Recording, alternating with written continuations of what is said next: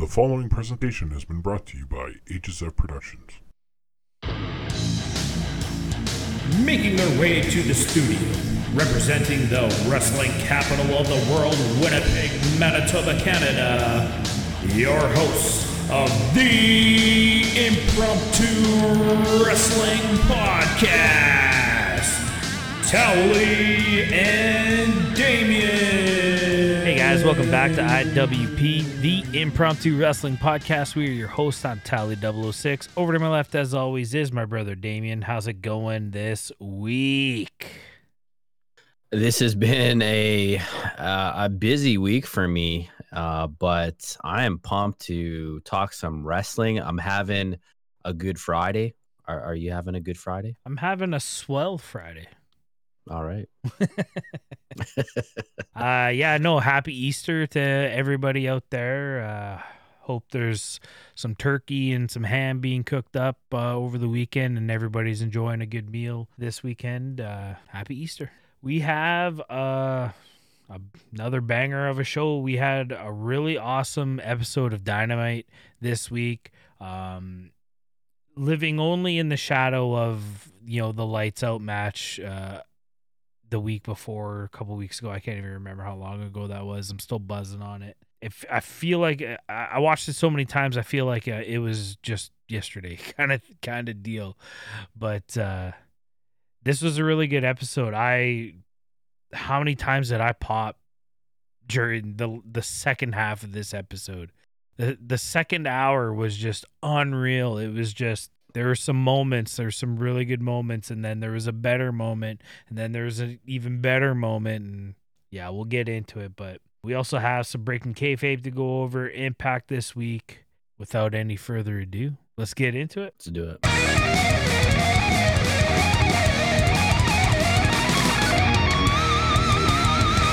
We have a couple items on Breaking Kayfabe this week. Uh, most importantly, I feel uh, New Japan Pro Wrestling has unveiled a new heavyweight title design. This kind of was coming in the early hours of April Fools. I wasn't sure if it was a joke or not, but the more and more I looked into it, the more and more they had this thing on TV. It's in the shops. You know, people are buying replica models of this new belt design. Uh, I sent you a couple uh, Instagram posts showing showing it off. Uh, Ibushi holding it up. Uh, what what do you think of the new design? Is it is it good? Is it fine? Is it dead ass ugly? Or what are your thoughts on the new New Japan Pro Wrestling Heavyweight Title? I don't know. It was. It's just okay. It- It's just okay. Uh, if they end up putting the the Cody logo on there, then I, I think it'll be badass. But yeah, no, it's just okay. I, I mean, all their titles seem to be really different than the titles that we have around here. They, they kind of have this old style, I feel like, to it. So I don't know. It, it wasn't good. It wasn't bad for me. Right. One of my favorite uh one of my favorite memes that came out of this was it sh- it shows Cody's logo and then it shows the old Divas title and they're Oh, yeah. they're Im- implying that these two are going to have a baby and then and then now comes the the new championship belt from New Japan. I, I I had to have a giggle.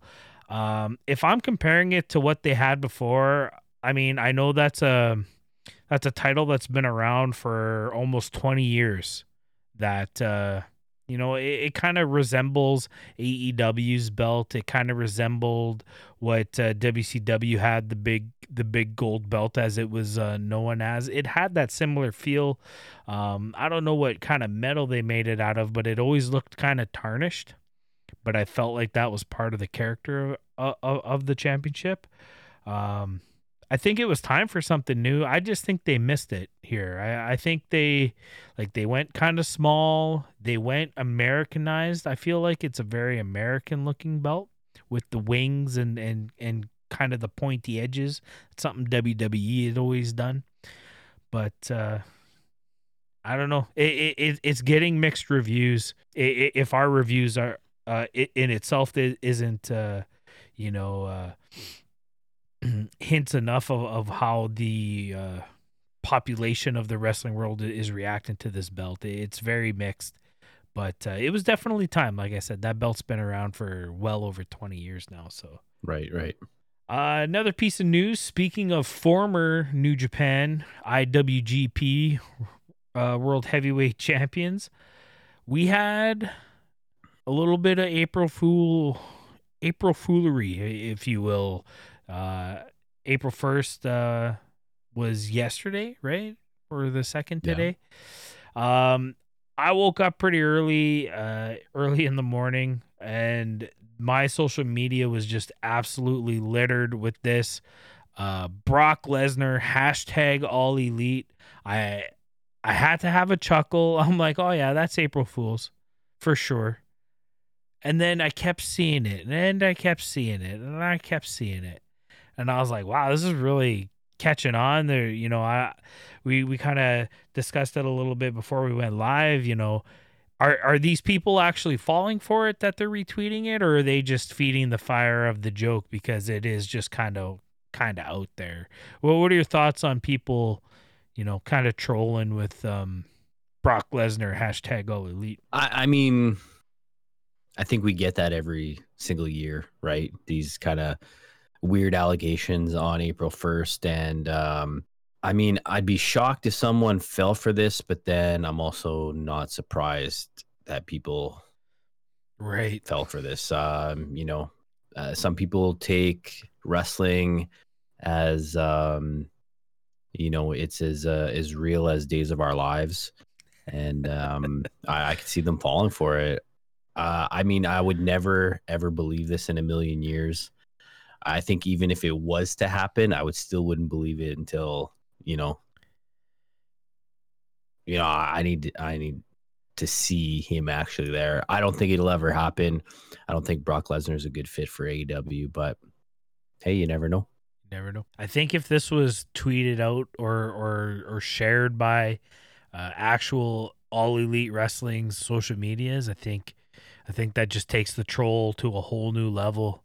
I think it would have caught a lot of people. Would have caught me if it was on their account for sure. But uh, I thought it was a funny little uh, funny little joke for April Fools. With that being said, let's move on to Impact this week.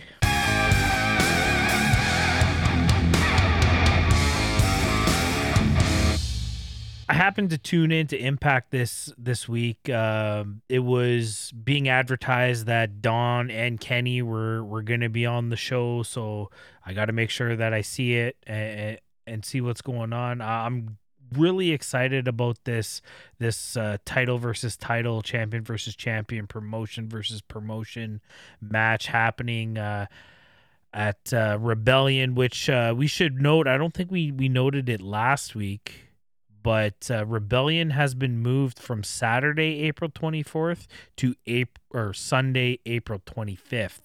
So uh, I, I know we had reported it on it in the past. Rebellion's date has been set for a few months now, so it, it was just recently that uh, they're moving it to Sunday. I'm not sure what that has to do with, with anything.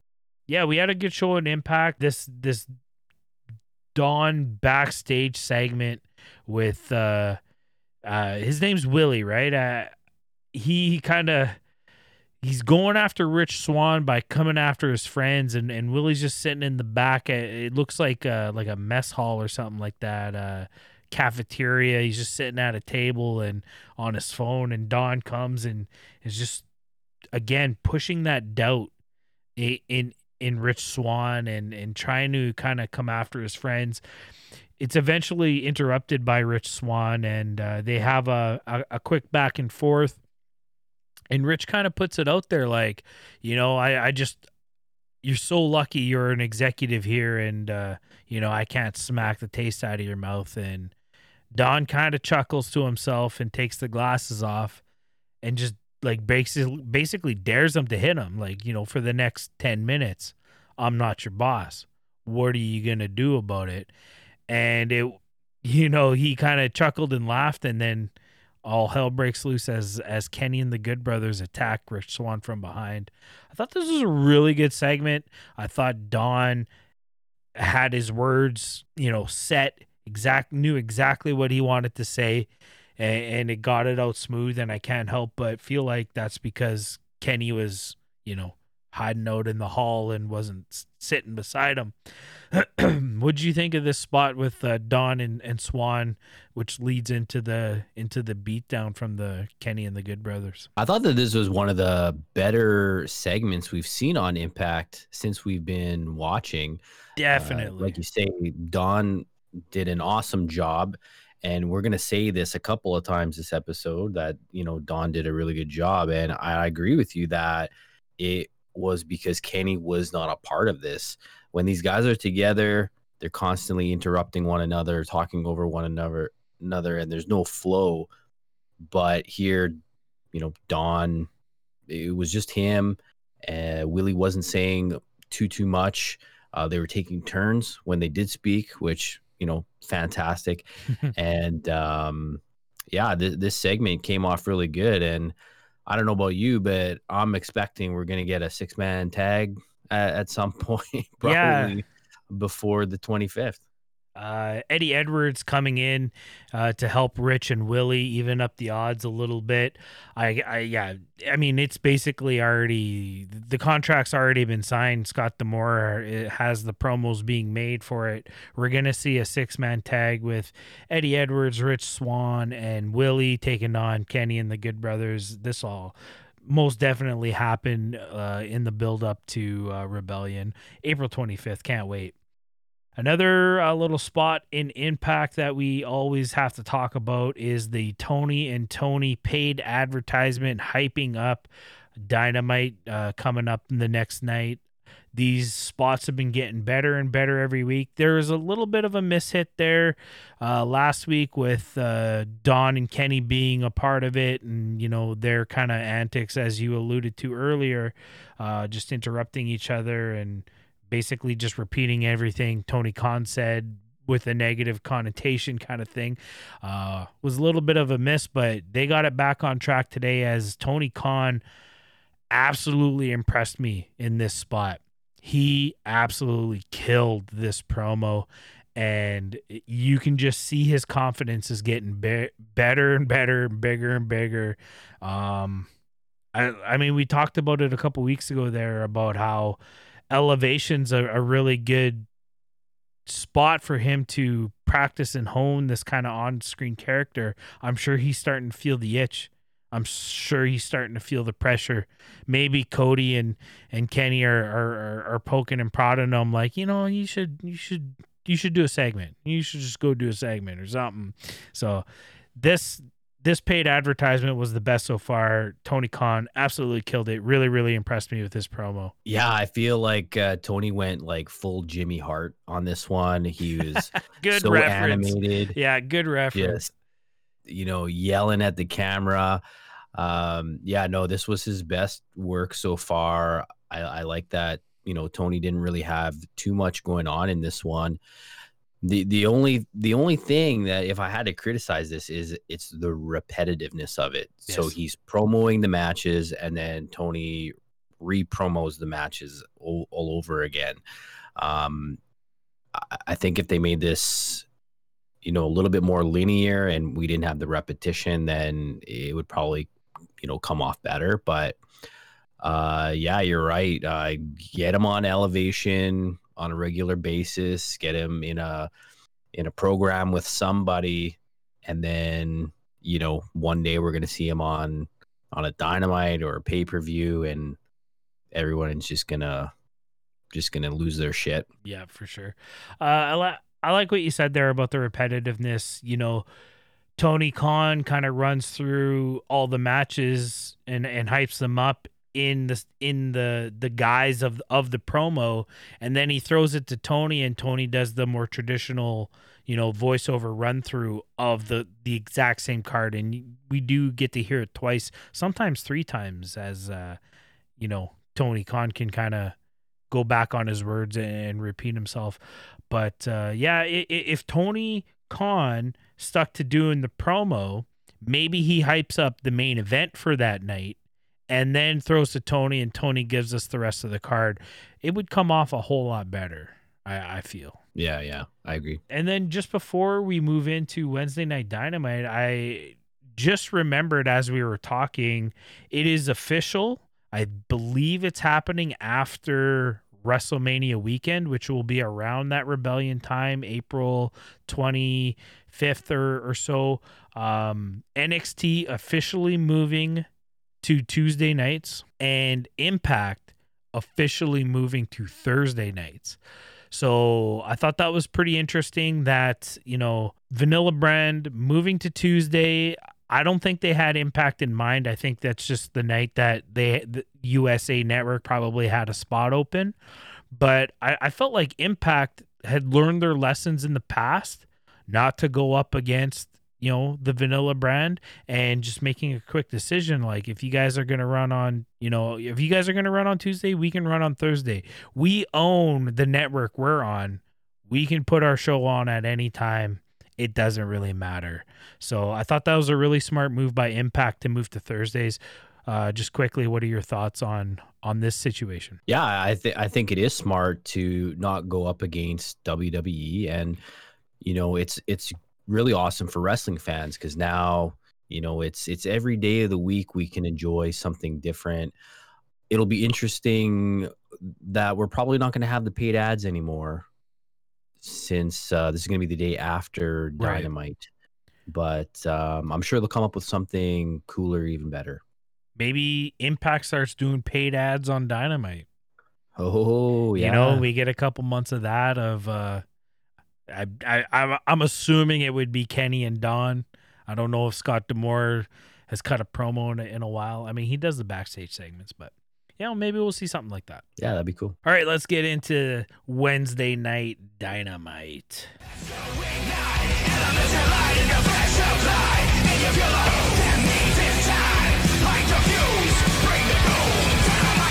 Wednesday night dynamite, March 31st, 2021, uh, Daily's Place, Jacksonville, Florida. This was, like I said, this was a really solid show uh, from start to finish. I, I feel like I've been saying that more and more uh, lately, which is a good thing. The second half of this episode was just absolutely unreal. I know I, I alluded to it a little bit earlier in the in the intro there, but I can't say it enough. The second half, the second hour of this show just consistently consistently blew my mind every segment. It was just it was so good. Yeah, I mean, even the first hour was uh, a pretty good part of the show. It just kind of got overshadowed with all of the things that happened in the second hour. Um, yeah, you're right that the- in recent uh, memory here, we haven't had a time where we really, you know, sort of didn't want to talk about dynamite. Uh, we're always kind of hyped up for doing this, and it's just because they're having killer shows. So we start this one off with a, a really solid match and one that hits for guys like uh, like me. It's a bit nos- nostalgic here to to see Christian Cage back in action. Christian Cage officially making his in-ring debut. Uh, we had, like I mentioned last week, the the the tease at Royal Rumble. He was in there for uh, for a little while, but uh, you know that's kind of a gimmick match, if, if you will. Uh, here he's officially in-ring singles competition, going up against an old friend in uh, Frankie Kazarian. Uh, we kind of thought that maybe this was Christian's like, hey, let's just get someone I'm familiar with you know, let's shake the the ring rust off. And boy, was there ever a little bit of ring rust. They, uh, I think this is the story that they were trying to tell. Um, I think they nailed it. I, I gotta kind of think that Christian probably doesn't have the ring rust. That he made the ring rust look so good. Do you know what I mean? Like, what were your thoughts on on how they portrayed this story in this match? I, I totally agree with you. Uh, that's what I was thinking as this match was, you know, initially happening. Christian Cage was really getting kind of beat up for most of the beginning of this match. The announcers at one point even used the term ring rust, but I mean, take a look at Christian. I I don't know that I've ever seen this guy in the shape that he is right now, and he's been in the business for how long? So um, I can't imagine there's ring rust there at all. Uh, I'm sure he probably hasn't taken the bumps necessarily that he took in this one. This was a, a pretty old school match, I would say. Like some of the moves in here we're not used to to really seeing, and yeah, just a, a great start for Christian in AEW. I think that's the perfect description. Old school. Uh, we've been saying that more and more, which you know it, it's not a bad thing when it comes to the actual matches themselves. You can't go wrong with that 80s, late 80s kind of style of just grinding, you know, wrestling, if if you will. Um, not every match needs to be, you know, high spots and and flips and and all that all that uh, circus stuff as a lot of people like to kind of describe it as but uh, this was just a grinded out lots of chain wrestling man we saw some snap mare snap we saw fireman's carry uh you know just uh Kazarian Chicken had wing. chicken wing, crossface chicken wing.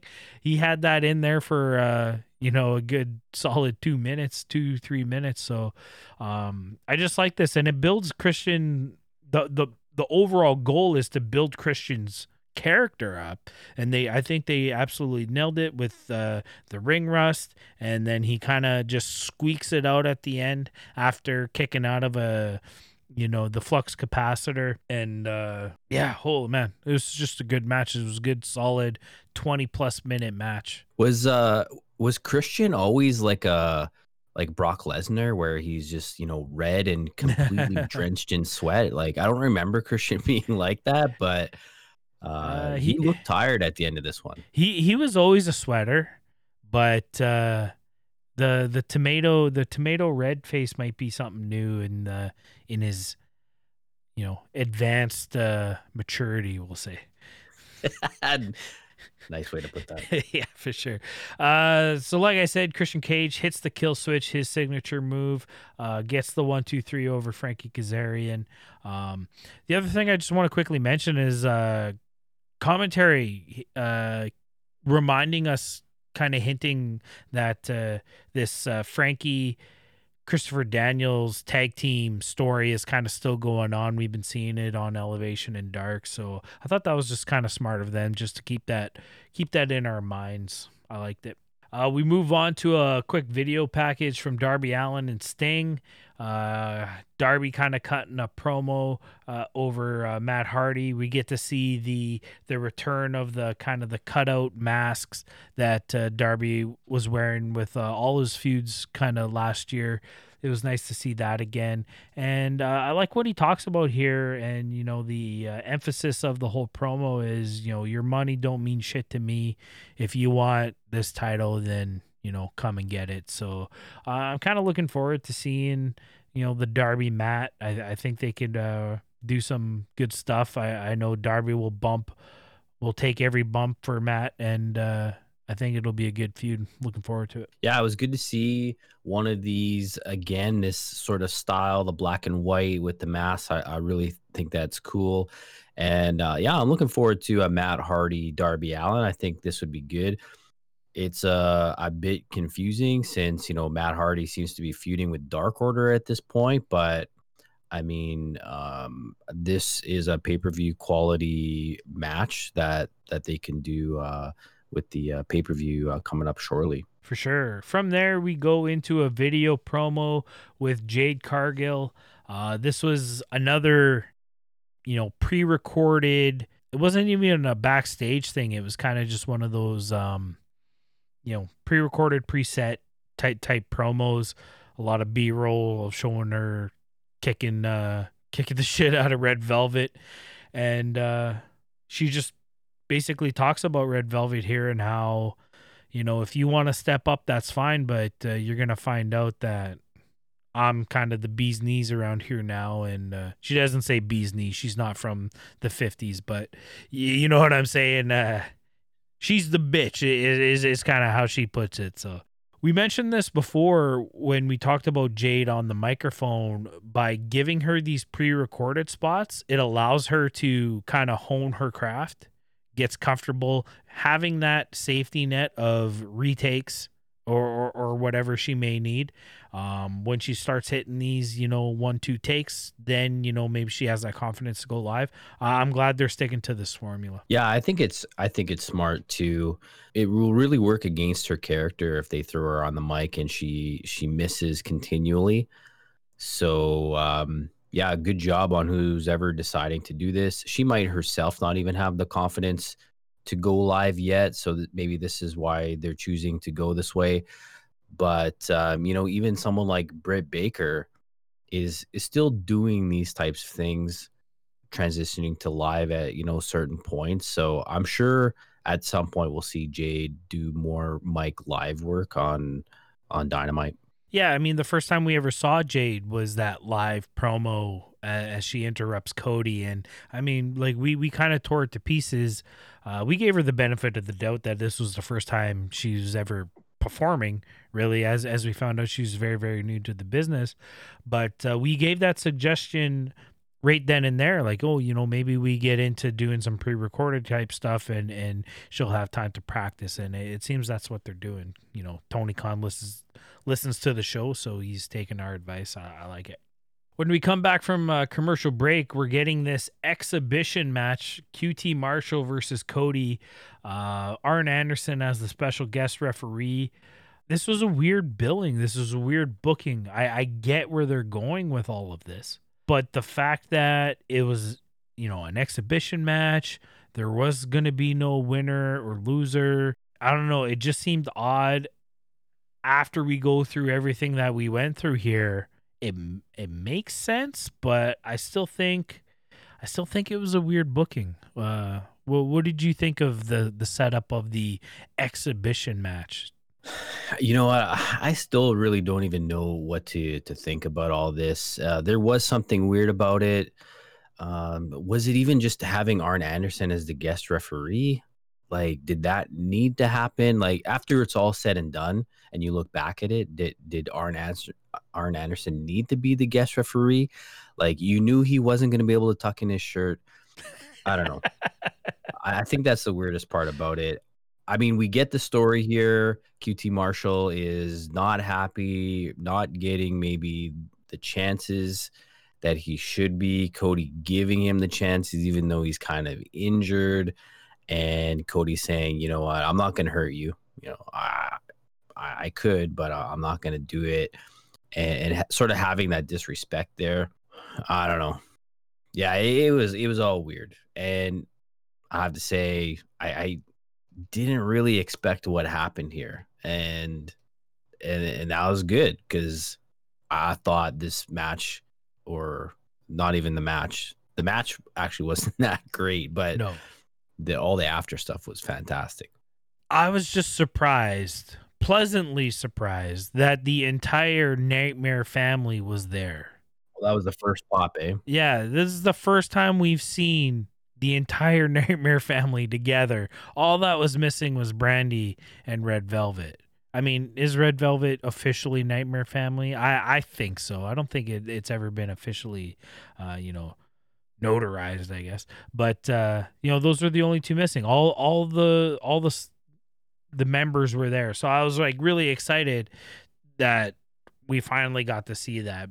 And then, of course, all hell breaks loose. Uh, like you mentioned, match wasn't anything to write home about, uh, but it all starts off with uh, a moment where you know, Cody's really getting the upper hand on QT. QT's starting to get really frustrated. There's a moment where he makes uh, he gets kind of thrown out of the ring, and Cody being, you know, Cody kind of that captain, uh, alpha kind of character, patriarch of the uh, Nightmare family. He does the old, uh, you know, here, let me help you get back into the ring, holds the ropes in. I think this is just the final straw uh, for for QT as he turns around and immediately just absolutely bitch slaps Arn Anderson. Um, just absolutely suckied him. The only thing before we go any further with the with what happened here, the only thing I didn't like about this is is so after the punch, QT kind of just makes his way out of the ring, gets up to the ramp, and then he plays it off like, oh my god what have i just done? And you know commentary selling it like what did he just do? He he looks like he's got so much regret. You know they really sell that. I i feel like the way qt just kind of steps in the ring and then goes right for arn anderson doesn't jive with how he reacted. I think if he was I, think i mentioned this while we were watching it if he if he's backing into the ring, kind of keeping his eye on Cody, and Arn just happened to be there. They kind of do a bump in. He just turns around and reacts, and, and and knocks. Then he does the whole like, oh my god, what have I done? I think that all just flows a little bit better. And then when the turn happens, it just makes it even more. I don't know. Just it would have been better. It would have just been better. And I wonder if uh, that was the plan to begin with, and, and you know, things you know start getting rushed or whatever, and you know we got to get through the segment. It gets lost. I don't know, but that's my only complaint with this uh, with this segment. Yeah, I I, I see why you you think it, that way. Uh, it uh, it was a the the selling wasn't accurate Right. right? It's like, hey, you punched him in the head, but then he he does a Ziggler and grabs his knee. You know, it it doesn't. it, it's not it's not what we're seeing. So I, I totally get that. Um, I don't know if they were trying to go for a you know QT's kind of like losing his mind and like he's just so indecisive and all of these things. Uh, whatever it was, we weren't we weren't getting it. Um, the way this kind of even went, it was like it was very much like MJF, right? Like the backing into the corner of MJF with the whole, you know, turn on inner circle. This was the same thing. This was, you know, QT backing off. He just didn't end it with the the kind of the smile sort of thing. Um, so yeah, it would have been nice to see this go a, a bit different. I, I definitely like your version as you know I pretty much always do. Um, you know the uh, the when you get that promotion going, I'm definitely watching. yeah, for sure. Uh, so there's a moment where QT's up on the ramp. Uh, the Nightmare family, all all the members make their way into the ring as they all kind of have their backs to the hard camera. QT's in the foreground, uh, or or the background, I should say, and then I forget what all all happened, but there there's three definite turns here as Solo, Comoroto, and uh, Anthony Ogogo. Anthony, right? Anthony Ogogo. Yep. Uh, they kind of make their turn. Um, they absolutely decimate the remaining members of the Nightmare family, including Gunn Club, uh, Dustin. Dustin takes uh, a chair shot to the head, I think. No, wasn't a chair shot. He took something to the head though, absolutely busts him open. Cody gets absolutely ravaged. Lee Johnson uh, took took a beating here as as Comoroto just absolutely pummels this kid with uh, some big some big bumps. Uh, Billy Gunn, you know, getting tossed around, making him Comoroto kind of makes Billy Gunn look small.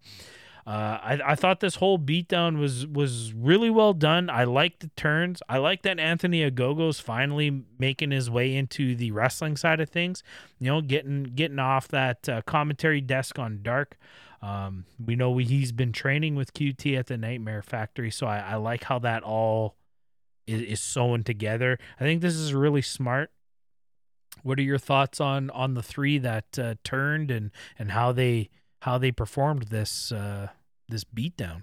I like I said, I I did not see this coming, uh, especially out of these guys here. I, if you asked me before Dynamite here, what you think QT's going to end up with, I would have said he's going to go single or or maybe be joined up with someone new to the company.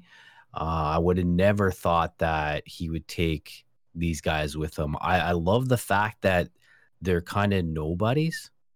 If right. I like no disrespect to these guys, but they're kind of the the nobodies, and um, yeah, it, it's it's good that Anthony Ogogo. This is the way they introduce him, a- instead of trying to, I don't know, go all rocky with it or or something like Right. that. And and it, it, the first time we see him is in a match, and then he sucks ass.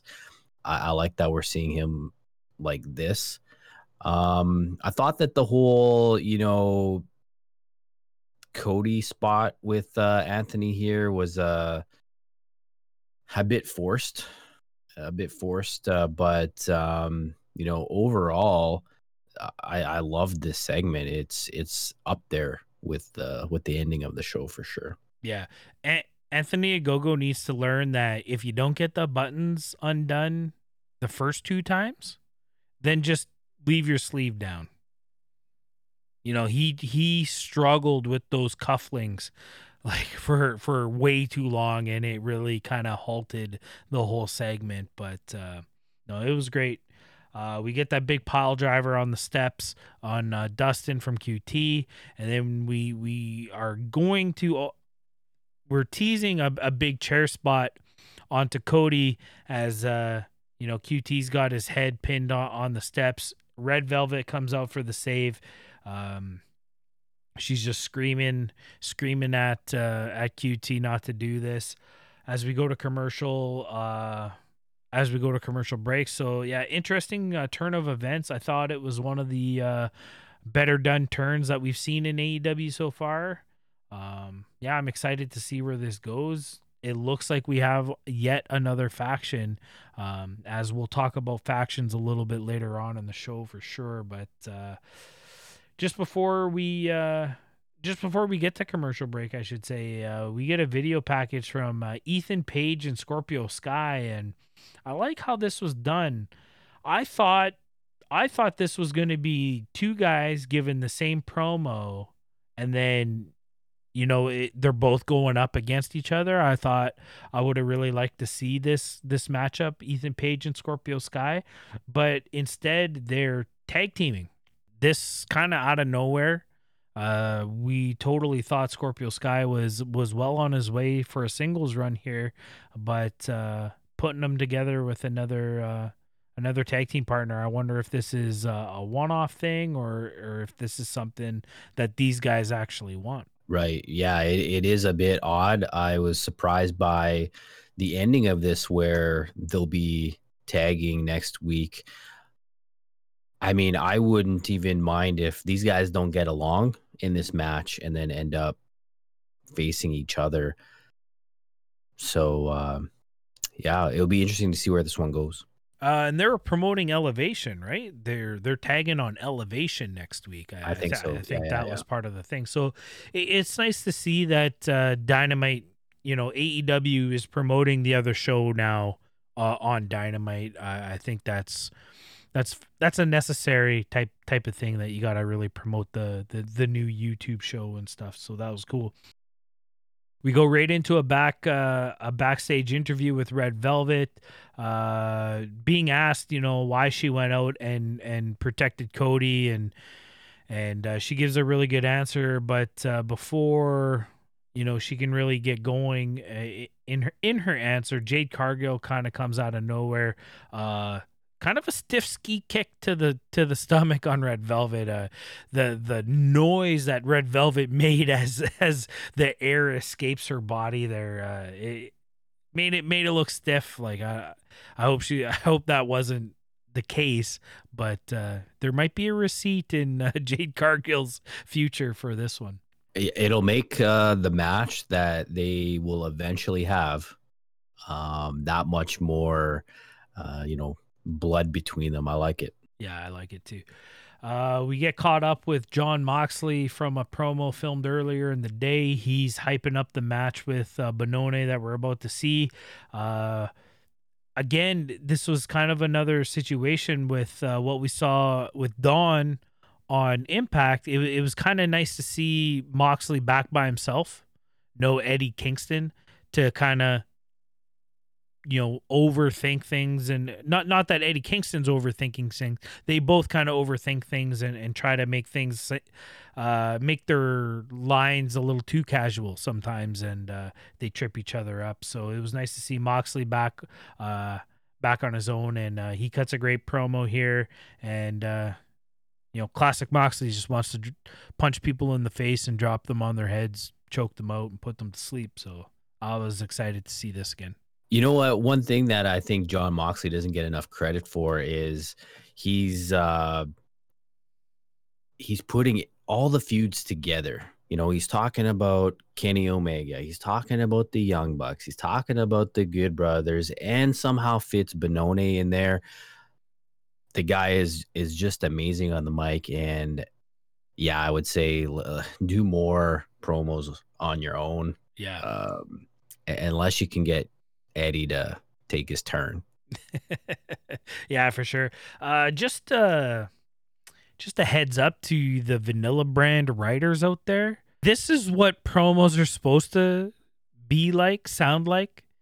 So just take some notes, do some better writings, and maybe maybe the guys in the back won't be so uh, aggravated when you hand them when you hand them their their scripts, if you will. Uh, it, it, it's amazing how much how how different Moxley and Ambrose are when it comes to promos. Right, right. So that leads us into the match. Jon Moxley taking up taking on Cezar Bononi. Uh Bononi getting two matches in on Dynamite in a row. I like this. This guy, this kid, I don't even know how old he is. I don't know how long he's been in the business, but he's uh he's almost he's got the rocket ship strapped to his back. They haven't quite lit it yet, but it's ready to go. This kid is a star in the making. Um I, I, found it weird that Avalon is kind of out of the picture and he's he's being uh, escorted to the ring by uh, the Hollywood hunk Ryan Nemeth and uh, the new guy JD Drake. Um, as we saw Drake take on Moxley on Elevation this week, uh, was a pretty uh, decent match. I don't know. I found it weird that uh, things are changing with Bononi, but maybe it's for the better. I'm excited to see where where they take this kid. Like I said, the rocket ship strapped to his back. They just got to light the fuse. Yeah, I thought it was odd too because I, I kind of like that pairing that they had Yeah, going, too. but um, I wonder if maybe you know Nemeth and Drake and Bononi have some some uh, you know past, some history. They work together. They maybe they brought something up to Tony, or maybe Tony saw something and said, "Hey, maybe we should we should use this chemistry these guys have."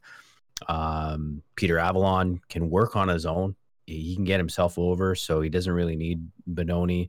Uh, whatever it is, um, th- this kid is starting to to make him sort. We're starting to see the presence that that he has. You know, he's big, but he can also wrestle. Uh, I thought in this match, he sold really well for Moxley. Moxley sold really well for him. This was a this was a really really good match for for both of these guys. Yeah, for sure. Completely agree. Uh, I, agree with everything you said there. There there might be yeah, there might be some some history between these three and uh well, like I said, I'm just excited to see where it goes. Um as we get into the ending of this match, uh there's JD Drake causing the distraction uh, uh, with the ref. Nemeth comes in to take the paradigm shift, which uh, I thought was was clever because we still get to see the big uh, finisher move that Moxley probably can't do on the bigger Bononi, but we still get to see it on TV. Um, just absolutely destroys Nemeth, and then uh, a quick, you know, a quick little reversal leads into the the old school sleeper hold uh, for the uh, the blackout. You know, no tap. He, he goes to sleep, and uh, the ref stops the match. Thought it, I thought it was a really strong finish. Yeah, I love uh I love that they put in the sleeper hold in there. I don't think we we see it enough and um you know, there we go again saying the term old school. It I I I am just feeding into that. I love it. Would you want them to bring back the the, the three arm lifts, or do you think that's hokey? Are are we past that? I used to love that shit, and no one did it better than Hogan, because Hogan could always just look dead to the world with all that sweat and the the thinning of his you know whatever you call that hair, but and then he just starts hulking up and his cheeks start puffing out like no one did it better. I always got hyped for that stuff, but I think in today's world, uh, I'm glad they don't do it. I was curious on your thoughts. If they start bringing back the sleeper, or do they bring back the three arm lifts? Um, maybe maybe if they do bring it back, it's um, you know, not something you do every time. So just you know, every every now and then. I, I think only some people can get away with it as well. Right. You know, I, I could I could imagine a Moxley, you know, doing something like that. Kenny. Um, I think if Kenny was in the sleeper, I bet he could sell the the three and then really hulk up after the after the last one. Good yeah, yeah. that that leads us into a, another segment with uh, Team Taz. Uh, they're kind of just sitting around uh, in a semicircle. Taz is standing up ab- above them. This was a, just another, you know, Team Taz is okay. Just kind of reassuring us we're getting back into that that unfortunate revel, you know, uh, what do I want to say? Uh, revolving door. Uh, vicious circle of Team Taz just kind of repeating themselves week to week. Um, nothing really new out of these guys. I guess we were building on what we saw the previous week with Starks and Cage kind of going back at each other. Um, I don't know how how much how long can this really last. Uh, I think I think we're gonna see Cage versus Starks at some point. I think that's where we're headed. I mean, if it's not, that's definitely what they're teasing here. And um, I, I don't know what that match would look like for me. Uh, it, it's as odd as Darby versus Cage. I, I mean, I would like to see. I would like to see Taz get in the ring. I'd like to see Taz, Cage, for the belt. I'm not. Notice I didn't say title. I said belt, Right. and and then go for that. Yeah, I like that. I mean, we we did talk about the possibilities that they could go with uh, on this, but I guess we're just we're just gonna have to wait and see where they take it. Uh, I, I feel like it's gonna be another slow burn. Um, if they do it right, it's fine, but we're already getting into the repetitiveness uh, of of the bit, and it, it's not working for me. They they've already they're already on the back burner for me, and I was I was so high on them a couple weeks ago, but. I mean, when Yeah, it's when They're- it's they're the new uh, Matt Hardy. yeah, You just want exactly. the segment over. Yeah, Yeah. exactly. Uh, from there, we go backstage with MJF. Uh, he's they were billing this as uh, MJF is going to give uh, a gift to the Pinnacle. Um, we catch up with them in the in the locker room that they stole from Inner Circle. Uh, he's talking about bringing in a personal stylist and uh, interior decorator. Very, we're still kind of we're still following that kind of Ric Flair ish type, you know, lavish living, and you know, we're we're flying into Jacksonville on the private jet. We're going to Daily's place in the limo. You know, they're really portraying that. Um, what what are your thoughts on on how this uh, this scene is being set up? Like, are are you are you feeling like something's gonna happen, or is this just another? Segment for the pinnacle to show off a little bit. I yeah, I did not expect what was going on here. I thought it was going to be more of that uh, kind of building that those parallels between the Four Horsemen and the Pinnacle, and um, yeah, this was more kind of in your face to Inner Circle. Funny enough, as we're watching the beginning of this, I said to you, I'm like, you know what, I'm super pumped that you know inner circle is not just coming back the next week and you know we get you back. Uh, you know let's go a few more weeks with no inner circle and then it'll be really surprising when it happens. So i was not expecting really anything here. Um what were you expecting what we saw? I wasn't expecting this at all. Uh, it it wasn't until it wasn't until he's he he goes, hey, just wait, I, I got something else, and he's headed to the bathroom of all places. Like, could they not have taken the sign down? Like we we've seen the shots in that room enough times that we know that that's the bathroom, but just take it down. Like, why are you going back into the bathroom to get you know the the other gift for the guys? It didn't make sense. So it was kind of at that moment I'm like, oh shit, he's gonna open it and Jericho's gonna be standing there. Uh, sure enough, it, it it's not just Jericho. It's proud and powerful. It's Sammy and this is my one critique is that I mean all the all the pinnacle were sitting on the couch facing that door. MJF opens it wide enough that the camera can see, but then he closes it like no one else saw. He's like, "Uh, guys, I think we should just get out of here." They're none the wiser. Like, I just thought that was kind of, yeah. I mean, I get it, but come on, you know, we're not dumb here. But, anyways, they go to escape, and there's there's big uh, Jake Hager uh, blocking the other doorway, and then all hell breaks loose. Um, I love this brawl. I love that it splits off into their um, into their little sections. You know, it's FTR and, and Proud and Powerful. It's Hager and Wardlow. Um, Sammy just absolutely beats shit out of uh, Shawn Spears, which I thought was like, whoa. We just got Shawn Spears back and we're already burying him. Like he could have put up a little bit more of a fight against the very much smaller Sammy Guevara, but it was still really good. And uh, Sammy absolutely like he murdered Shawn Spears with that. Uh, I can't even remember what the move was, but he dunked him on his neck. Man, it looked terrible. Oh yeah, no, he's uh he's not coming back for a while, uh, for sure. Um, yeah, no, this this whole part with the the opening of the door, it, it is a bit hokey, and I'll tell you what this reminds me of. This reminds me of uh, Monday Night Raw. You know, like around 96, 97. Uh, I'm imagining, you know, a young rock in, in the backstage, you know, opening up a door and, you know, seeing you know somebody in their bra and panties like that kind of hokey kind of uh, segment is is really what this was um, i can only imagine this had a lot of jericho influence in it since you know that's the kind of stuff we saw him in in, in wwe and i think it's okay to to throw that in every every now and then um I thought MJF did a really good job at the reaction of kind of seeing them in there and just kind of closing the door. But yeah, the the ending to this was just brutal. You know, Shawn Spears dying, uh, Cash Money, the ice bath, like that made me react. I could just imagine what that that would feel like.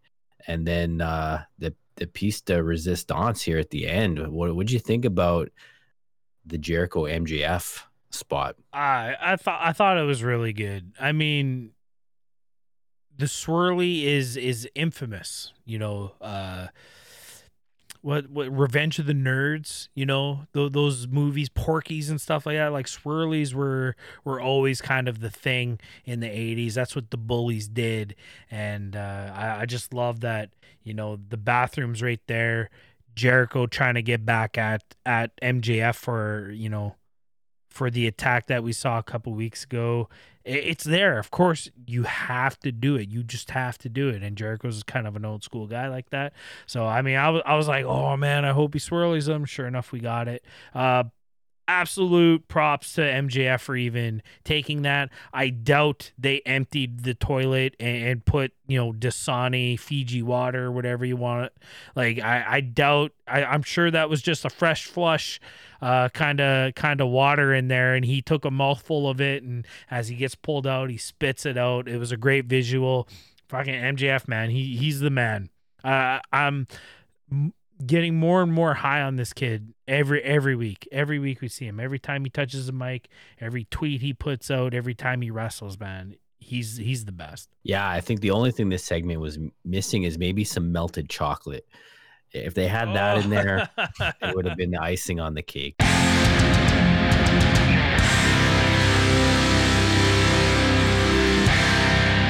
From there, we get caught up with the Young Bucks as uh, Alex Marvez is interviewing uh, them.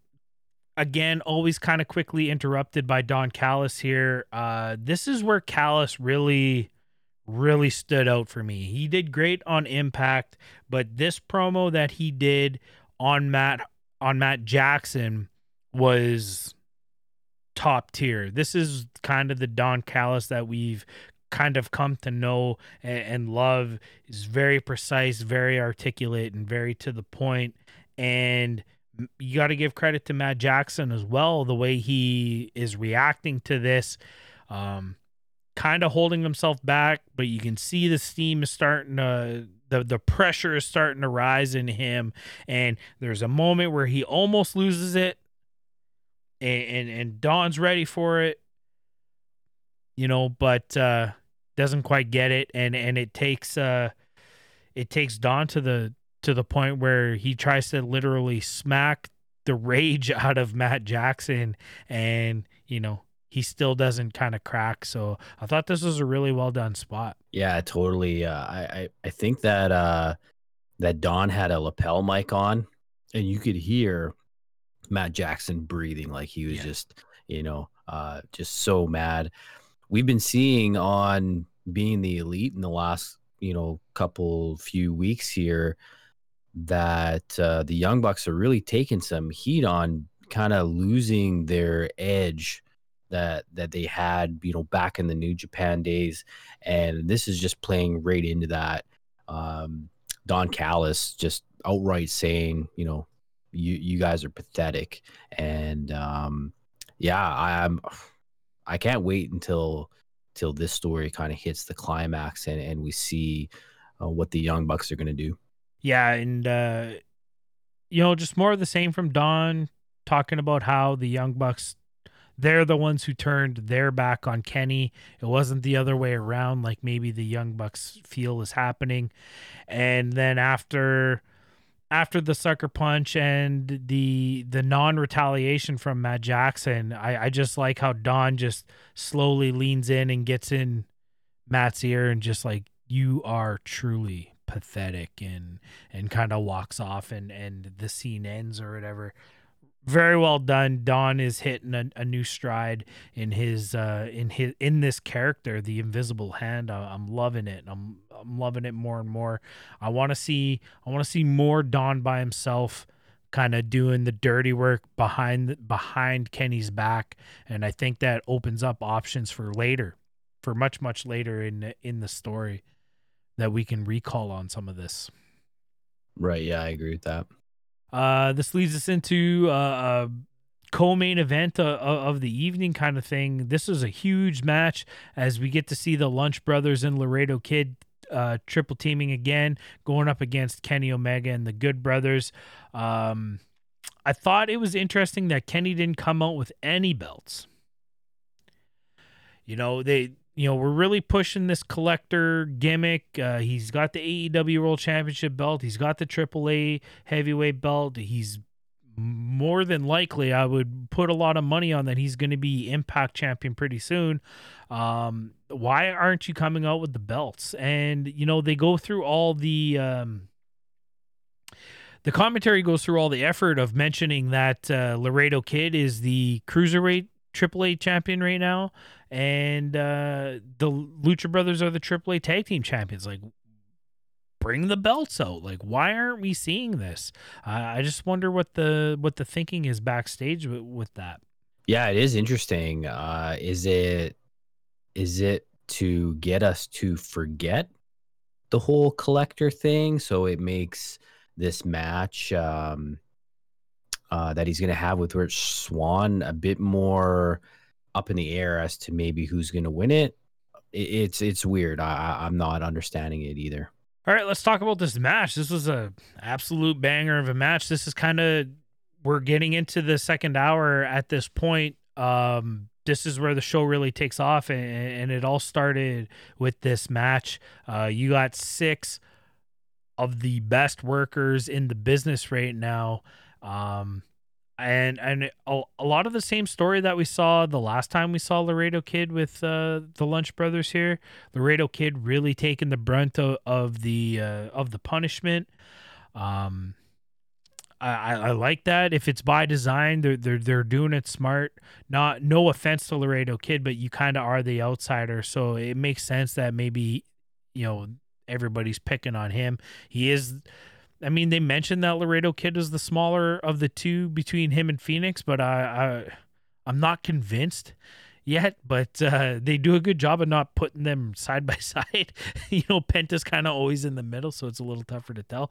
But uh, I mean, this was an amazing match. Um, complete opposite of the Christian Kazarian match. Like this was kind of all about the high spots. We got some old school tag team wrestling as the Good Brothers are are working on Laredo Kid and keeping him in the corner, and there's lots of tags and all that stuff.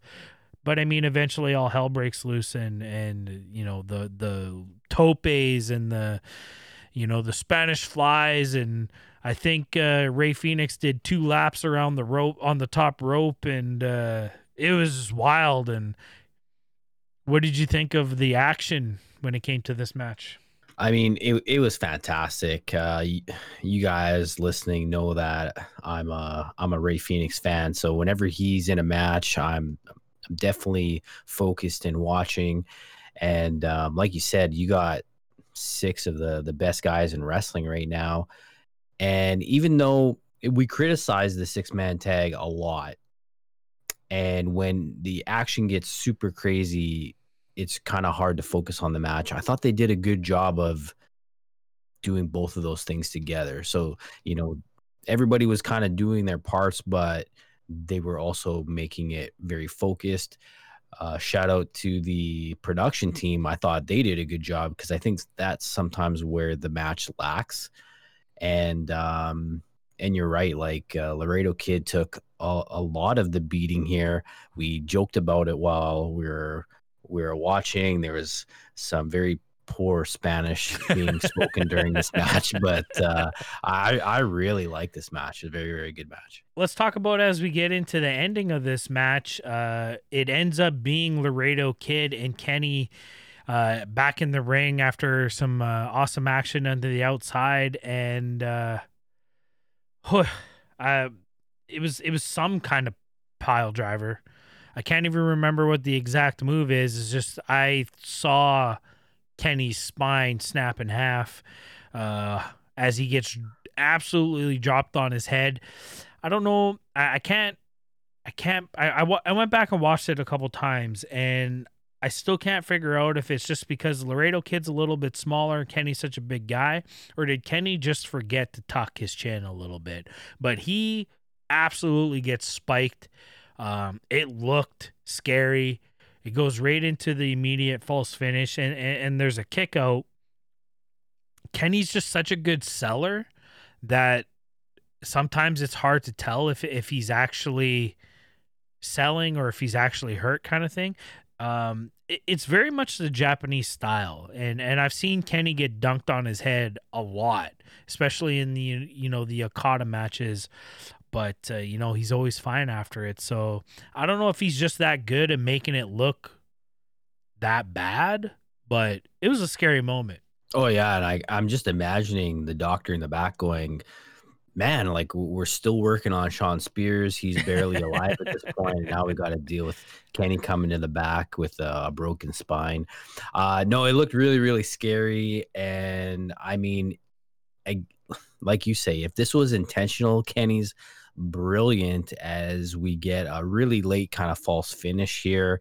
And you're, uh, you know, even though we kind of know like Kenny and the Good Brothers are not losing this match, this is giving you at least that little bit of doubt like hey are they, are they gonna are they gonna go this way with the match and then you know where will it go from there um yeah the the ending to this match is just perfect uh after about seven reversed one winged angels uh Kenny finally hits it, gets the one, two, three on Laredo Kid once again.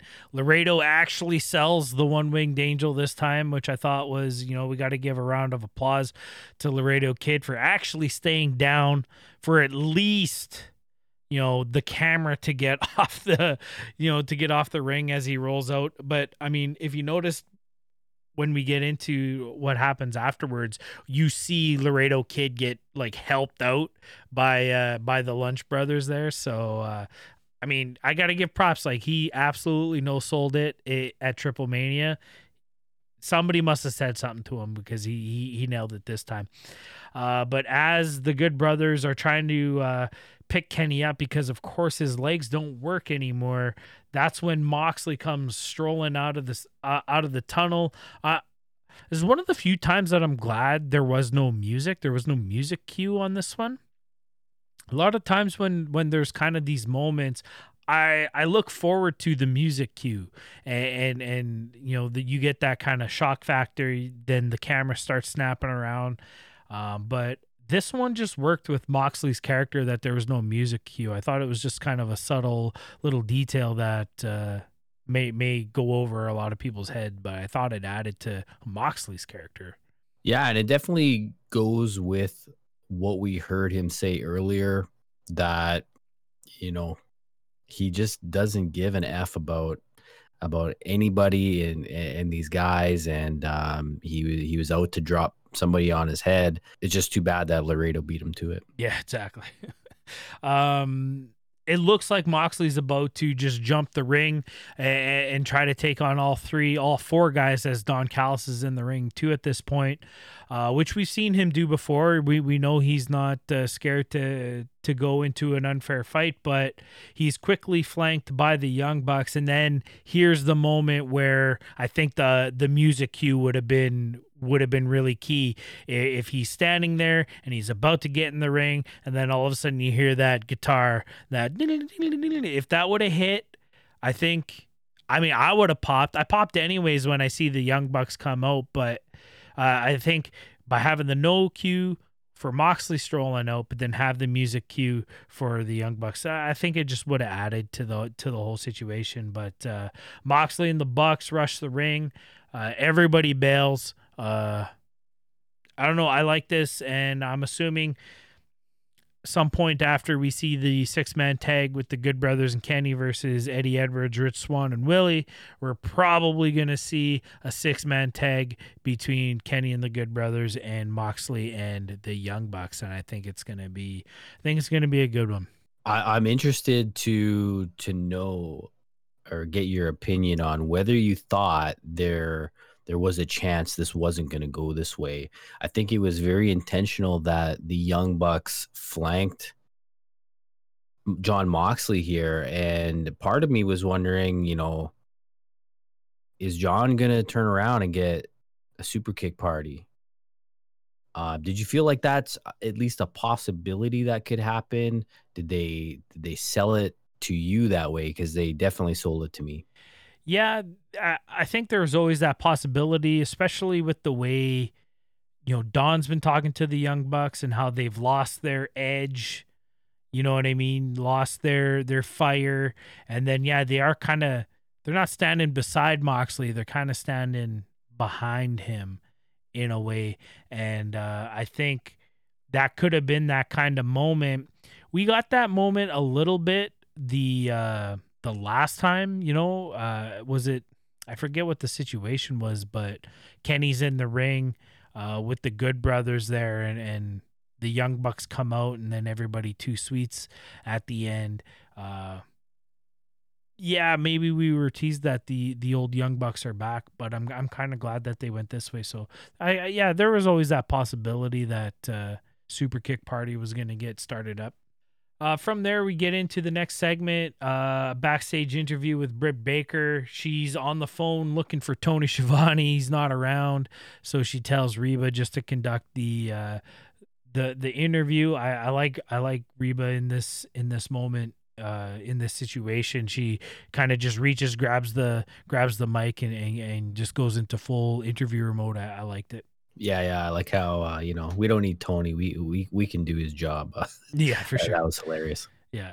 Um Britt Baker just kind of again we're we're in, in Britt's own way promoting elevation as uh you know elevation's there to elevate you know the the lower to mid carders and she couldn't help but notice that Thunder Rosa was on the uh was on the call sheet for elevation and uh, she thought this was a good thing for Thunder Rosa to get her win count up because her her one win against Britt was in the unsanctioned match and, and didn't count. I thought this is great heel work from Britt. Um, she's really leaning into this uh, more more than ever, and uh, yeah, it just comes off good. And uh, Britt making her look even even more heelish. I like it. Yeah, her promos are are becoming really strong. The last one we seen her in, she looked a bit nervous, but I guess this one being more of a backstage or pre-recorded video one was it hit and it hit hard and strong, and I and uh, she's I I feel like she is going to to get to the like the stone cold status. She's gonna be too cool for school. Everybody's gonna love her back to being face at some point. Uh, this leads us into another matchup. We got uh, the native Beast Nyla Rose tagging with the Bunny, uh, taking on Tay Conti and Hikaru Shida. Uh, this was a really decent match, actually. I, I really like this match. Uh, we have the entire Dark Order out there, uh, you know, backing up Tay Conti, and we also have the entire um, Hardy family office as their official faction name is. Um, you know you know they were all going to get involved and it didn't take long for for the two groups to to be at at, at odds here.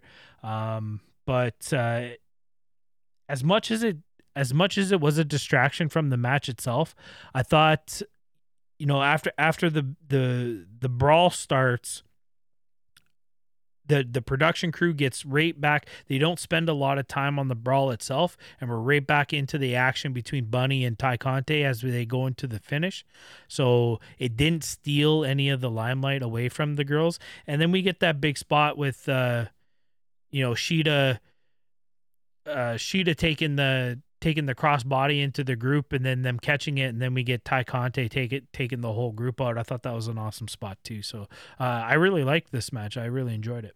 Yeah, I think uh, you know we've mentioned the production team here a couple of times already, and um, you know maybe they're figuring it out. Maybe the some of these wrestlers that are not used to wrestling on TV, maybe they're also figuring out. It doesn't really matter. Someone's figuring it out, and it's uh, making these types of matches a lot better. Um, you know, and, and what I mean by the types of matches is having these people at ringside and them being involved, and it's not totally about the wrestlers in the ring. Um, I agree. This uh, this match having some kind of odd tag teams. Yeah. Um, and, and um, uh, you know, we we've seen Nyla Rose and Shida in the past, and sometimes it doesn't come off good. So uh, I think everybody here had a good night. Bunny, uh, this was her first. This was her return to action on Dynamite. Every, you know, since the uh, since the uh, tag team eliminator tournament there a while back when she was tagging with Brandi. So it's been it was nice to see Bunny back in action on Dynamite. Uh, she had a couple of warm up matches in the weeks before on Dark and Elevation, I believe. So it was good to see Bunny, and I'm glad that they give her you know the visible win, uh, hitting the uh, down the rabbit hole on. Tay Conti getting the one, two, three. I, I think uh, the bunny needs this. Uh, I feel like she's been kind of forgotten about, uh, even though she is one of the uh, you know better wrestlers uh, in the women's division. Uh, we need to build her back up. I, I like this. Yeah, I totally agree with you on that one. We get a quick uh, segment with Jurassic Express as they hype up a, a matchup next week against Bear Country. This was absolute trash and garbage and was kind of the low point of the second of the second hour. I don't know. This was just awkward. Um, the whole thing with uh, Luchasaurus kind of kind of getting away from this aggressive Luchasaurus that we've been seeing in the past couple couple weeks. I, I was liking that, and then we kind of went back to him being, you know, kind of the BTE. He wasn't wasn't necessarily the scholar Luchasaurus, but he's was kind of BTE, kind of broke character a little bit as you know he's reacting to Marko and, and Jungle Boy. I didn't I didn't like this spot at all. Yeah, I I think the thing the the the pro to this, though the what I like about this is Jungle Boy's talking, he's doing promos just like we saw with the the um the FTR stuff. Um so I think that's good. He he needs to do that to get better. He he still has a very I don't know what do you call it immature kind of voice. Like he needs to get a little bit more of the you know the growl in there. The you know he could take some tips from from Tony Khan. And um, yeah, the what these guys always seem to play into is pop culture. Mhm. So this was all a way of you know talking about the the new King Kong uh you know Godzilla movie or whatever right. and um it- that that was very forced, very purposeful. It wasn't just a kind of a slide in. Um, I was wondering, like, uh, yeah, are they are, are are were they paid to promote this movie? Um, that's the feeling I got from this. So uh, we saw the whole Bear Country thing kind of happen uh, with their their last match when they tag team with them. So this makes sense, but yeah, it was kind of distracting the the whole uh, Marko Stunt bit. Yeah, for sure. Uh, Jungle Boy, he needs to channel his inner brother. You know what I mean? He he'll get there. He'll get there. Yeah, He's- watch the Macho Man Randy Savage. Uh, Yeah, he, he's he's got so much Californian in him. You know what I mean? Like he's just so laid back. yeah, he's just like sup, dude, sup, bro. I mean, Matt Riddle's making it work. You could argue so. Oh man, yeah. I hope he doesn't go. he doesn't go that route Well, yeah, no, you can't go full Riddle, but unless he's going heel, because like Matt Riddle has it. I just totally despise him every time he's on. That's true. That's the kind of heel you want to be. Yeah, for sure. Uh, this leads us into our main event of the evening. We got Miro and Kip Sabian taking on the best friends, Orange Cassidy and Chuck Taylor.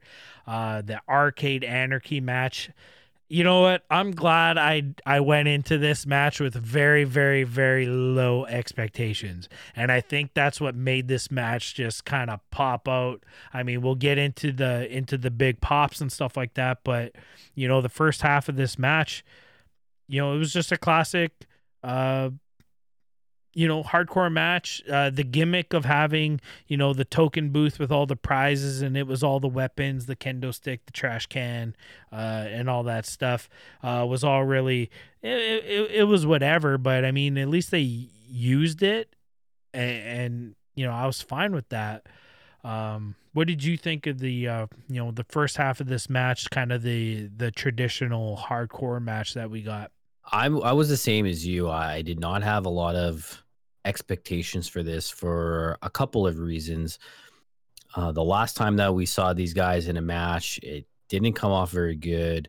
Um, the the whole you know wedding thing, although you know not as bad as other wrestling weddings, uh, still was um, you know it was just okay and then you put this gimmick of the the arcade in there and then when we actually see what it is i don't know to me it was it was kind of wussy. I think that it would this would have been better if they would have picked a room in Daily's place and did that as the arcade and then we saw it as more of a you know a cinematic type of match. But yeah they got all the stuff around the ring and i, I like that it turned into sort of the hardcore the hardcore match. Uh, I I was actually pleasantly surprised as that we were going through here, and I mean the best part of this is Miro and Cassidy. Like Miro kicked the crap out of Orange Cassidy. Uh, I think it was you at one point said, I think he, I think Orange Cassidy's pissed off, and, and I think he's when he was wailing him with the uh, was it the top of a garbage can Yeah. uh, those looked like some very stiff shots that Miro was taking. Well, it, was just funny because uh, Cassidy throws Kip into the whack a mole, which took Kip out of the ma- like the whack a mole spot happened very early in the match and absolutely took him out of the match for a really long time, like almost too long of a time. It was just a, a shitty like eighth inch thick plywood. you know what I mean? Like it was not a sturdy little box there. But anyways, uh, he was hitting him. He is British. Yeah, that's true. Um, Cassidy was hitting him with something. I don't know if it was a piece. Oh, it was the hammer. It was the hammer for the whack a mole. And like he was not putting much effort into it, which I mean is fine. It goes with his character. But he was kind of taking it easy on Kip. And then Miro brought that chair out and absolutely pummeled Orange Cassidy with this chair. And I think that got Cassidy fired up. He's like, hey, I'm, you know, taking care of the team here. You know, we'll break kayfabe a little bit." And then he gets absolutely punished by Miro. So when that trash can lid came out, he was swinging for the fences. He was following through, which uh, you know is something you don't really do when you come when it comes to hitting somebody with uh, you know with these objects and stuff like that. But that's yeah, those those trash can lid spots were were huge. Um, let's talk about the ending of this match. Um, this is where everything just started just happening and um, like I mentioned, the bar was set very low. It was knocked down a couple pegs when you see the setup of the whole match. But just as this match was growing and growing and growing, it was getting better and better and better. Uh, we get the Lego spot with Chucky and and and Kip. Uh, this leads into um, Cassidy kind of kind of coming out of nowhere, getting the uh, beach break, the orange punch, the pin, one, two, and Penelope getting involved, pulling Aubrey out of the ring. I thought this was a really cool match. You don't you don't see Penelope kind of getting involved in this way. We I mean we haven't seen that in such a long time. You know, since since Penelope and Kip kind of first were coming into the into the company and stuff like that. So it was nice to see Penelope get involved in that way. And I just didn't see where this was going. Um, I guess I don't know. It, should we mention what I said during the entrances, or or do we kind of keep that to ourselves? But like, I honestly was not expecting what was going to happen next to happen. Right, right, right, right. Um, yeah, I, I was wondering up until this point, you know, if Penelope was going to get involved. Um, just because like you say when she does get involved it's more of a maybe using her looks or it's it's more of a, a speaking part well, type so of distraction. it's always behind the ref's back you know? Kip will be distracting the ref and then she'll hit the hurricanrana off the apron or or something like that. It, it this is kind of the first time that she I guess it's she's allowed to because of the hardcore match, but like she's in the ref's face, she literally pulls the ref out of the match. I just haven't seen her do this before. Right. And I think when we see this kind of spot, like, is it ever done with a lady ref? Like, I, I don't know that you see that too often. So I think that was even shocking just to see Aubrey be a part of the match like she was. And um I don't know. Yeah, I, I really felt like it, this was the okay. Business is about to pick up, as uh, yeah. Jr. would say. I was totally expecting Penelope to smack Aubrey. I thought Aubrey was going to oh, take oh, yeah, a bump yeah, here, and what a perfect time for that to happen. Uh, in retrospect, I'm glad it didn't, but I was totally expecting like Aubrey's going to take a bump. Man, she took that kick from Rey Fenix in in that PWG show or or whatever that was. That was amazing. You know, this this could be the time. I, I think it's coming. I, I think Aubrey's gonna take a bump. Uh, it'll it'll have to be from from a woman. I, am thinking. Uh, I don't know if TNT would would like that uh, Rey Fenix kick on their on their network, but yeah. Anyways, to to move forward, uh, we're on the outside, and I don't know. It was it was weird the setup because we went from you know Penelope and Aubrey arguing to Penelope, you know Penelope and Cassidy pushing her out of the way. Cassidy gets smacked by Penelope. He kind of just awkwardly makes his way over to the crane game, and I don't know. I was curious of what you thought the time how the how they timed this out because when I watched it back the second time, Cassidy never taps the bin. I never see the the the people who are kind of standing behind it. I didn't see them make any signal.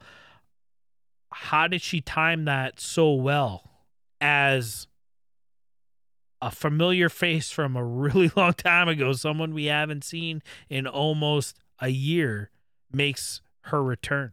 Tell us about it. Yeah, I know it was it was it was crazy. I don't know how they did it either. I I would have assumed that Cassidy would have, uh, you know, uh, either said something or or something. There had to be some cue. I, I don't know how yeah. you know unless there was some kind of panel that that the the person inside of the crane game could see. Anyways, if you want me to to say this, That's your girl, man. K Stat, K Stat is back. I love this. I mean, you actually sort of spoiled this, but I'll be honest in that I did not think this was a realistic scenario that could happen just because I hadn't heard that she was even close to be, you know, coming back. Um, so um how did it go? Penelope standing in front of the the crane machine and she pops up and then and then pushes the what would you call it? The Just the the plexiglass. glass Yeah. yeah. the glass that surrounds it right in her face uh penelope now probably wearing an eye patch uh, takes takes it right to the face and um yeah the place kind of goes bananas at this point I, I think everybody was loving that that k stat was back Oh, I'm absolutely loving that K stat is back and and and what you're talking about me accidentally spoiling it. Like like like I'm going to say this again. I was not expecting this to happen at all.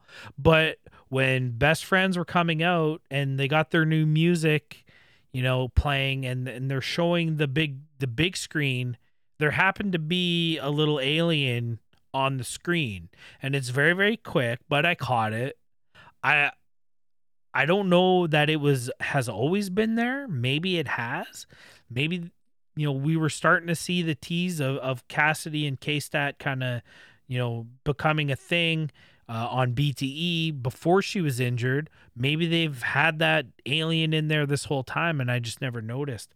But uh, I was just like, oh, does that mean K Stat's going to be joining? Joining the best friends at some point and you're like oh yeah maybe. And then we totally forgot about it. Like honestly never expected this to happen this soon and they kept it quiet. Like we know k-stat was showing up on bte and and you know she had posted some things that she's getting better and and her knees getting stronger and stuff like that but i didn't know she was that close to her a return. And uh, we get a we get a cool little uh, just um I mean, uh, I'm not going to say a mini match because Penelope doesn't really get any any offense in here, but K-Stat, you know, takes her out, and we get this cool uh, table spot on the side of the ring as uh, K-Stat just absolutely power bombs her through a big sit down power bomb through the air hockey table. Uh, you know, that was that was amazing. I like I was so I, I popped so hard for this. It was amazing. Yeah, it was a, a wicked spot. It, it looked deadly. Um, I'm, I'm glad they destroyed it. That that that air hockey table was not proportioned right. The the blue lines were way too close to the uh, center ice line. Um, but yeah, this was deadly. Awesome for Penelope for taking that move uh, from the apron, and man, just makes just look super super powerful.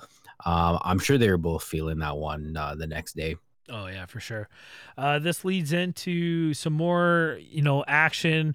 Uh, we we get to the other side of the ring where kind of all the arcade machines were there.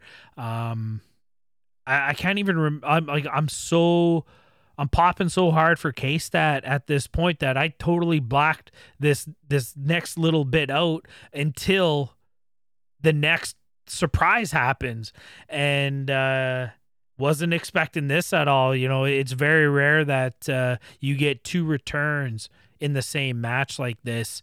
Um i thought they did i thought this was very very well done in the whole spectrum of things. But there's a moment where miro absolutely ta- takes out orange cassidy absolutely takes out chucky t and Miro's kind of standing tall over everybody as the camera kind of pans off to the ramp, uh, the rampway that we've seen in, in many episodes of Dynamite at Daily's Place.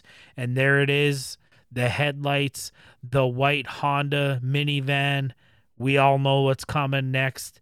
This was, I mean, no offense to K Stat, but I might have popped even harder for, for this one. Well, what'd you think of the second surprise? Uh, well, I mean, we love Sue, and and Sue's got the AEW dynamite money. Uh, she's looking good for for her age, and yeah, we know who's uh who's getting out of the vehicle, and and uh, you know Trent rounding out the team. I mean, this is fantastic. Uh, we we talked about you know the best matches in in Dynamite, and it it was that um that parking lot match. So to have Trent back and and possibly maybe further this feud or have you know best friends go up against somebody else um is fantastic. And uh, i'm sure we're going to talk about it but i'll just remind you that you know at the end of this you said we have another faction. Um you know we got at least four people in a group here. Um it, it's looking really bright for the things that AEW is going to be able to do. Yeah, for sure. Uh, so Trent Trent gets involved, uh, helps take out Miro. Uh, Chuckie T gets Kip Sabian up on the ramp and puts him through uh, a big stack of tables that was disguised with some uh, black drapery. Uh, gets the one, two, three. Uh, the best friends meet in the middle. There's the big best friends hug and then K-Stat makes her way in the ring and they welcome her into the into the best friends essentially. And and like you mentioned it's another faction which is something I alluded to earlier in the show and I think we need to talk about it. It's something that I have wanted for a really long time. I'd say 10 plus years. I've been saying we need to get more factions in professional wrestling. The faction era of the Attitude Era, um, you know, NWO, LWO, you know, black and white, red and black, uh, the WCW, you know, that was all one thing on, on the Turner side. You go to the wrestling side, you had DX, the Hart Foundation.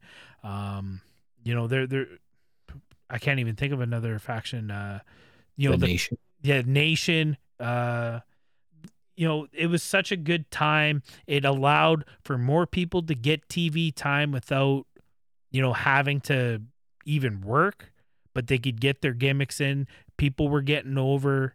It, I, I thought I thought it was a good time and I think enough time has passed that we're getting back to that. And now you're looking at AEW and the situation we're in. We're gonna have the inner circle.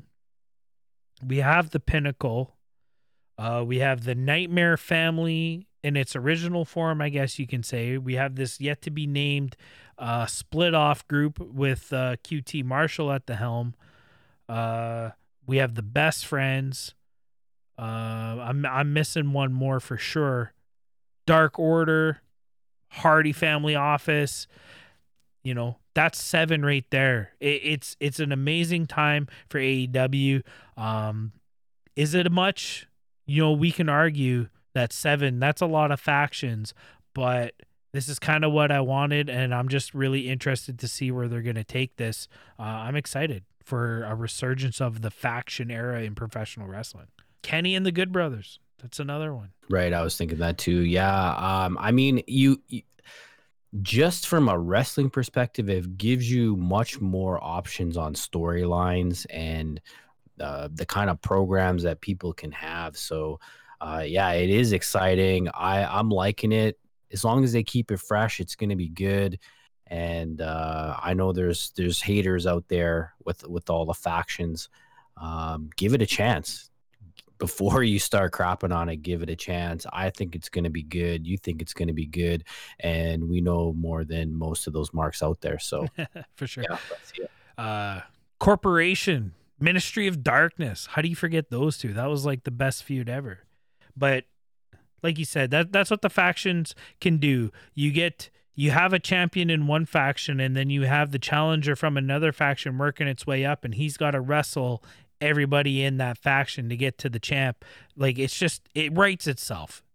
And it makes for long-term storytelling.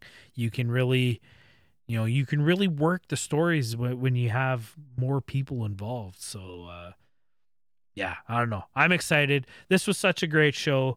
K-Stat returns, uh Trent returns, the inner circle returns. Absolutely decimates the pinnacle, getting back at for the beatdown a couple weeks ago. Uh, I'm pretty sure Santana is going to jail for attempted murder as he stabs Dax with that chair leg. He, I watched it back again. He did not tuck the sharp part, and Dax uh, puts it all on his uh, social media. He had a. 10 or 12 stitches in, in the top of his head as uh, Santana spiked him with that thing it was an amazing show. I I, I absolutely loved it. Yeah, I, the the doc's office would have been pretty pretty busy after this episode. no doubt. We got Shawn Spears broken neck for sure. Kenny broken neck for sure. Dax gets stabbed in the head. Uh, Dustin was busted open.